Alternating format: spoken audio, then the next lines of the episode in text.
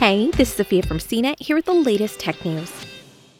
Here's the good news the IRS and Treasury have already started sending out your second stimulus check, moving much more swiftly than with the first round of stimulus checks. That means millions of payments of up to $600 per person may have already gone out through direct deposit, physical checks in the mail, and EIP cards. Here's the bad news. The reason for the rush is a self imposed January 15th cutoff to send the second stimulus check, which leaves just 11 days from today, and only 18 days from the December 29th date the first payment went out to process potentially over 100 million payments. So, when will your second stimulus check arrive, and what happens if it doesn't make the deadline? That has a lot to do with where you fall in line in your payment group. If it misses the cutoff, you could be waiting a while.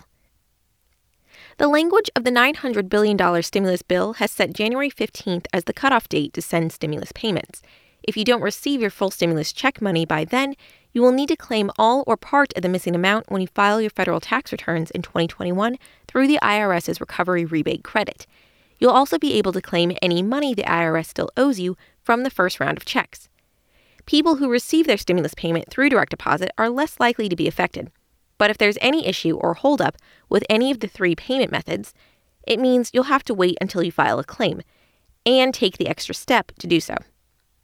Tying the delivery of a second stimulus check to the 2020 tax return will almost certainly delay the payment for many people, since a wide variance in circumstances will cause some to file taxes as early as January, and others as late as April 15th, or even later if they need to request an extension. It also isn't clear how quickly the IRS would process payments made through the recovery rebate credit. The IRS released the very first direct deposit payments on December 29th, saying that the payments will carry on this week.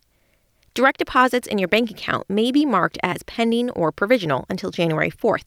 While eligible individuals don't need to do anything to receive the second payment, providing the IRS already has your information on file, you also can't do much to influence getting a direct deposit over a mailed check.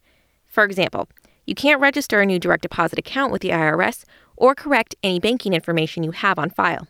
For example, if you closed an account. That could potentially change in the upcoming week, but we don't know for sure.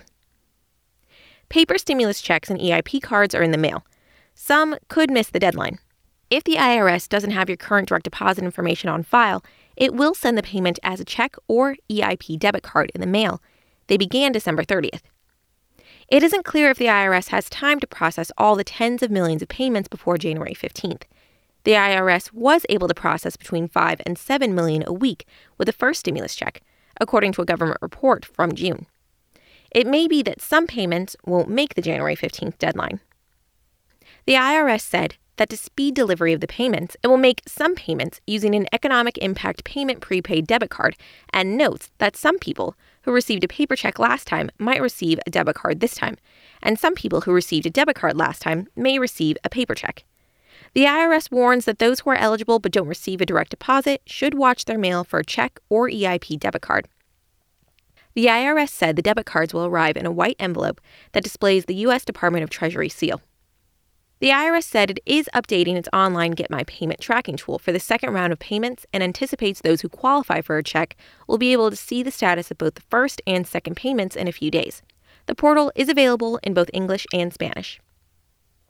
People who will receive their second stimulus check in the mail, either as a paper check or a prepaid debit card, should look for a payment any time from now through January 15th. According to the Treasury, 22% of the payments as of last summer were made by paper checks and another 3% by prepaid debit cards. After January 15th, you will have to claim any money the IRS owes you with your tax filing in 2021. That could further delay your stimulus check, since the timing would depend on when you file your 2020 taxes, how long it takes the IRS to process your tax return, and if there are any complications that arise in your specific scenario that could further delay your check. For more of the latest tech news, visit cnet.com.